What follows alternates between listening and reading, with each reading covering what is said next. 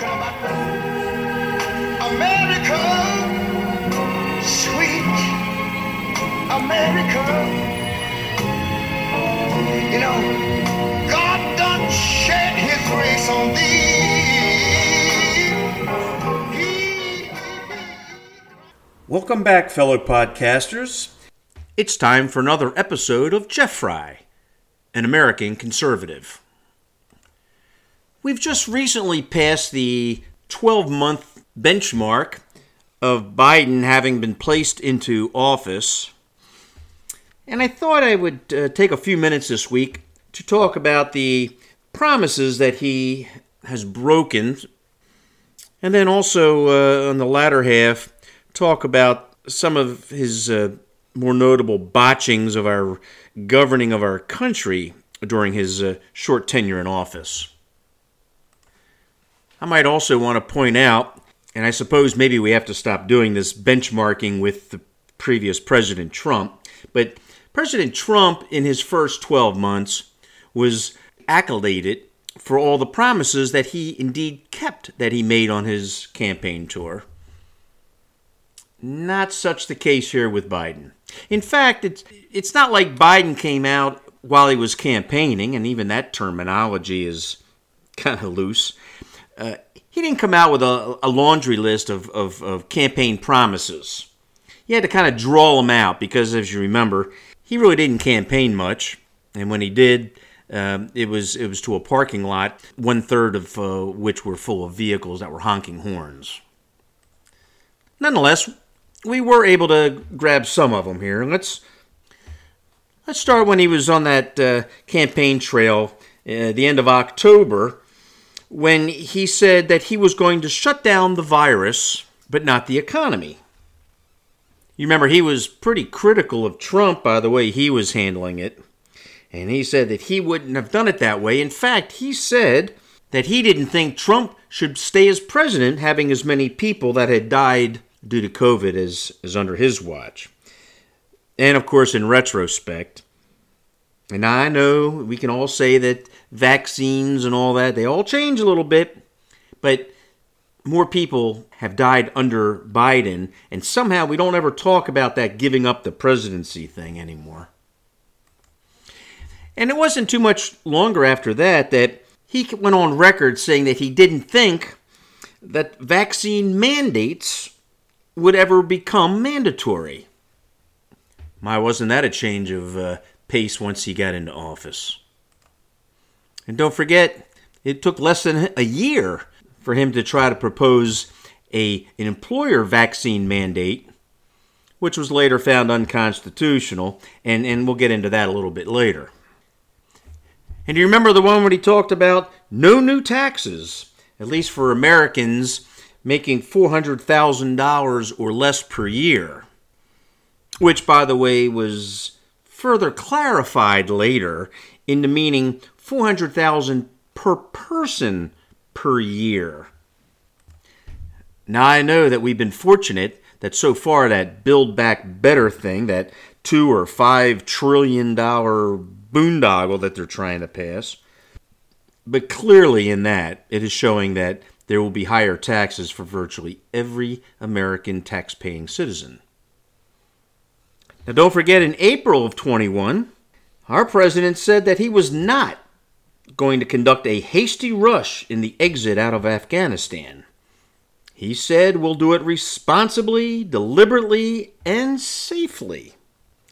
I don't think there's any of us out there who didn't see how that uh, statement kind of fell to the wind here.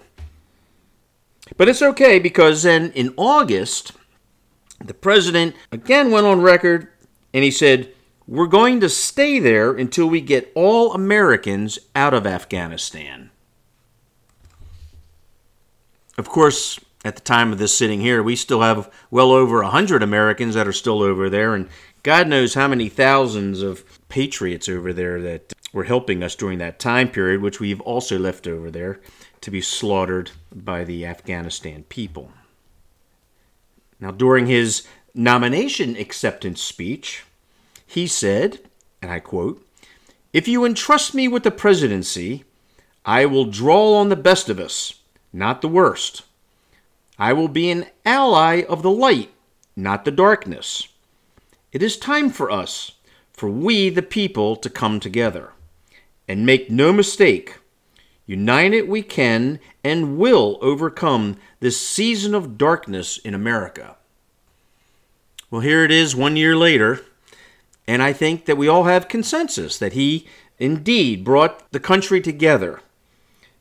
Unfortunately, they, he brought the country together against him because at the time of this reading, his approval rating is like 38%. He clearly has had no interest in trying to work with the Republicans on negotiating any of the things that he wanted to get accomplished. Oh, oh, he said he was willing to work with Republicans as long as they were willing to go along with his plans instead of going in there and negotiating. So, therefore, everything that has been passed so far, except for that one little infrastructure bill, has been totally Democrat vote only, Republican vote only.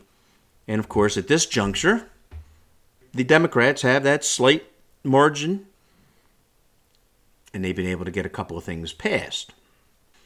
And so far, he can't even get the Build Back Better plan off the ground because he can't get everybody in the Democrat Party to try to mortgage the farm with these left wing progressive ideas out there.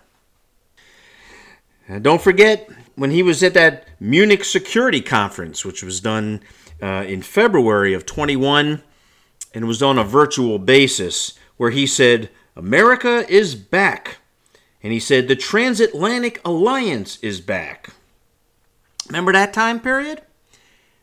When he was campaigning, he said that Donald Trump had messed up the transatlantic relationship with Europe and and but him coming in back into town, he was going to get this all these leaders back together and get countries like Germany and France that we were all going to be on the same page and buddy buddies.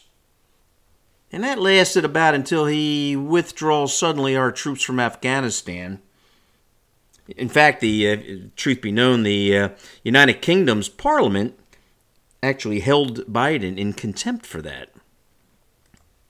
And don't forget when he embarrassed France with the submarine deal that took place with Australia back then. Did you guys forget about that? Boneheads, I swear. Now, one of the ones that are actually uh, still working this way through is, is, back in August of 20 when uh, Biden went on record and said he made it clear, made it clear now to the Kremlin that it had to end its aggression towards the occupation of Ukraine.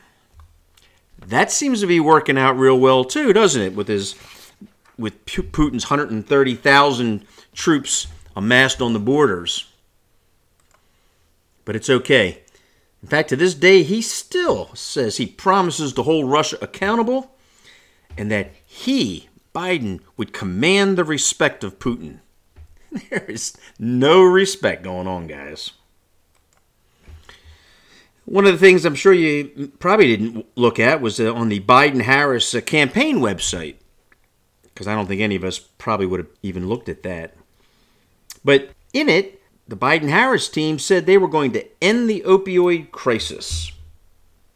Well, let me tell you what.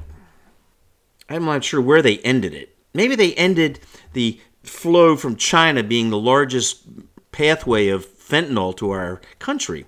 Because now that we have those open borders, Mexico infiltrates us with fentanyl, now actually exceeds the amount of fentanyl that we get from China. So I don't know. Is that considering maybe he kept his promise? He didn't reduce it. In fact, if anything, it's it, it's probably about fivefold what it was just a little over a year ago. And in November of 2020, Biden insisted that he would not use the Justice Department as a vehicle to bully or to make things happen. So I suppose when the Department of uh, Justice went in to investigate Georgia's election integrity law, that wasn't like really using overreach.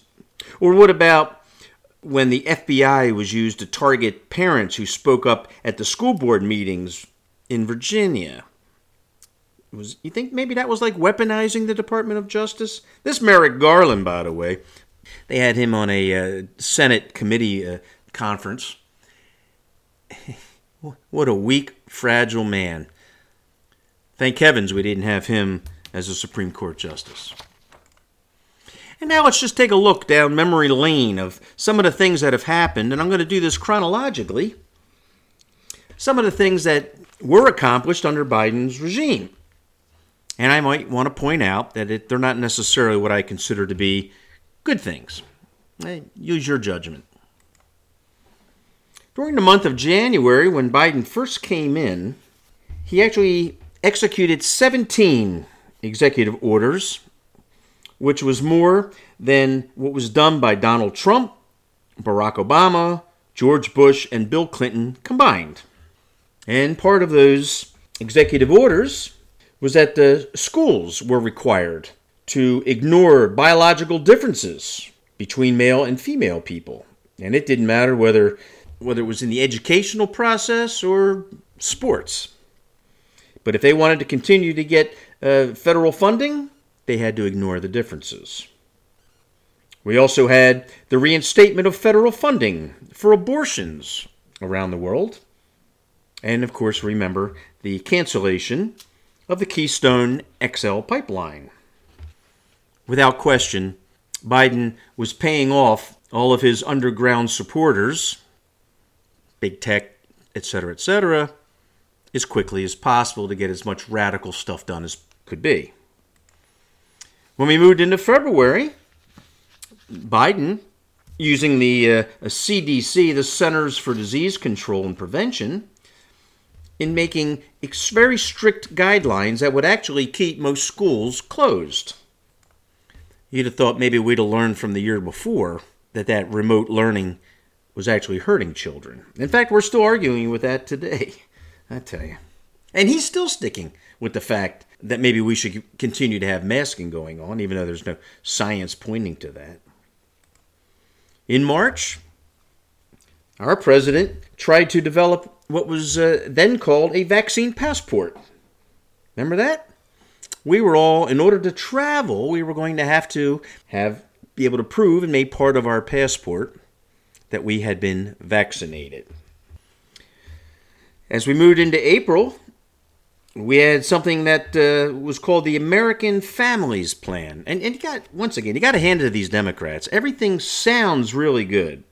American Families Plan. 1.8 trillion, and yet less than 10% of it went to fully schooling preschool students, and uh, it included two years of community college.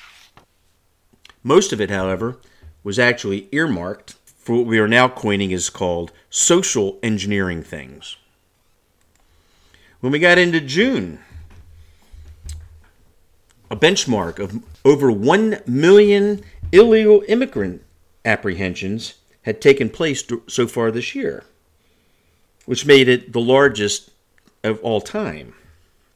So much so, especially in the month of June, that Texas declared a state of emergency. Most of this was done as a result of Biden, under his first uh, 17 executive orders, reversed the stay in Mexico or remain in Mexico policy in July, we had Jennifer uh, Psaki talking about how the administration was working with big tech to silence dissent out there. That was misinformation. There's uh, the efforts, and it's still there, to try to keep what the administration deems as misinformation and get it off of social media. And when we went into August, that's when we had that uh, Afghanistan withdrawal. Bungled Afghanistan withdrawal, I might add. Where, God knows, we gave up this billion dollar, two billion dollar Bagrams Air Force base, moved it to a commercial base because they said it was closer to the embassy, even though they evacuated all the personnel out of the embassy, the U.S. embassy. And who can forget the, the chaotic scene we the, the explosion that took place. It's no wonder it was a tinderbox over there. But the media, do you, have you heard anything about it lately? You won't. You won't. You won't hear about the hundreds of Americans that are still over there. And you certainly aren't hearing about the heroic efforts of some of these groups that are going over there to get some of these people out. They're not getting any government assistance, however. And who could forget in September when we saw these pictures of the, the Border Patrol people on horseback, right? The uh, whipping, whipping and, and, and trouncing these poor illegal immigrants coming into our country.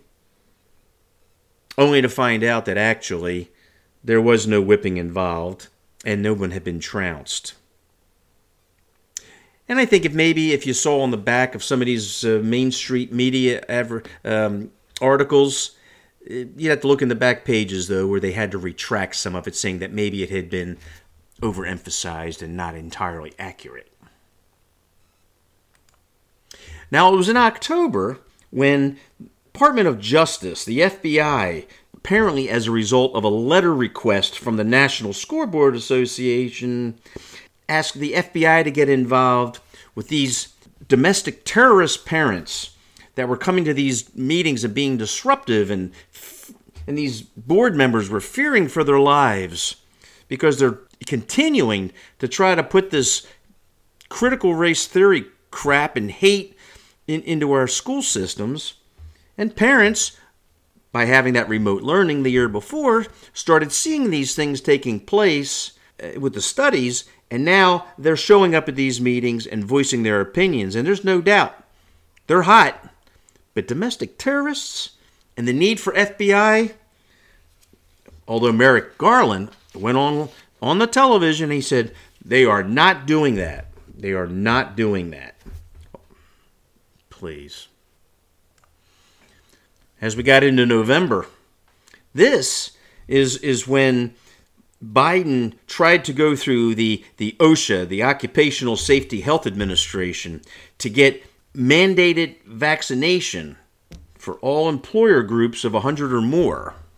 And they had to comply by January the 4th, or there would be severe violation monetary uh, penalties. Now, the administration knew this was never going to hold up, that it was totally unconstitutional but they also know the system.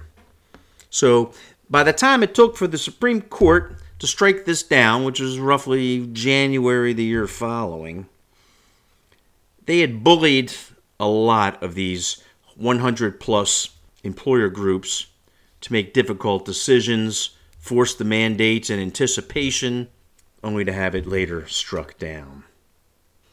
We still have the uh, vaccination mandate for people that the government can control, which is their government employees.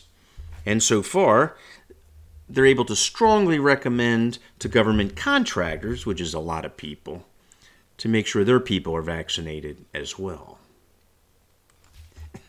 And how about how they saved Christmas for us this year? Well, that's what they said at the end. But in reality, we had these pictures coming in from the West Coast of, of these container ships just sitting out there. I, I mean, there were hundreds of them. Couldn't unload. And they couldn't unload not because they didn't want to, but because we have strict requirements in California, a lot of which were the truckers who had to be vaccinated, and they weren't. So they couldn't unload. And we had backup, backlog, supply chain, they called it. And they tried to spin it, by the way. They tried to spin it by saying, hey, uh, Biden had brought this economy back so successfully that people were buying so many things that that's what was creating this backup. Not the fact that we couldn't literally get people to go to the ships to unload these containers.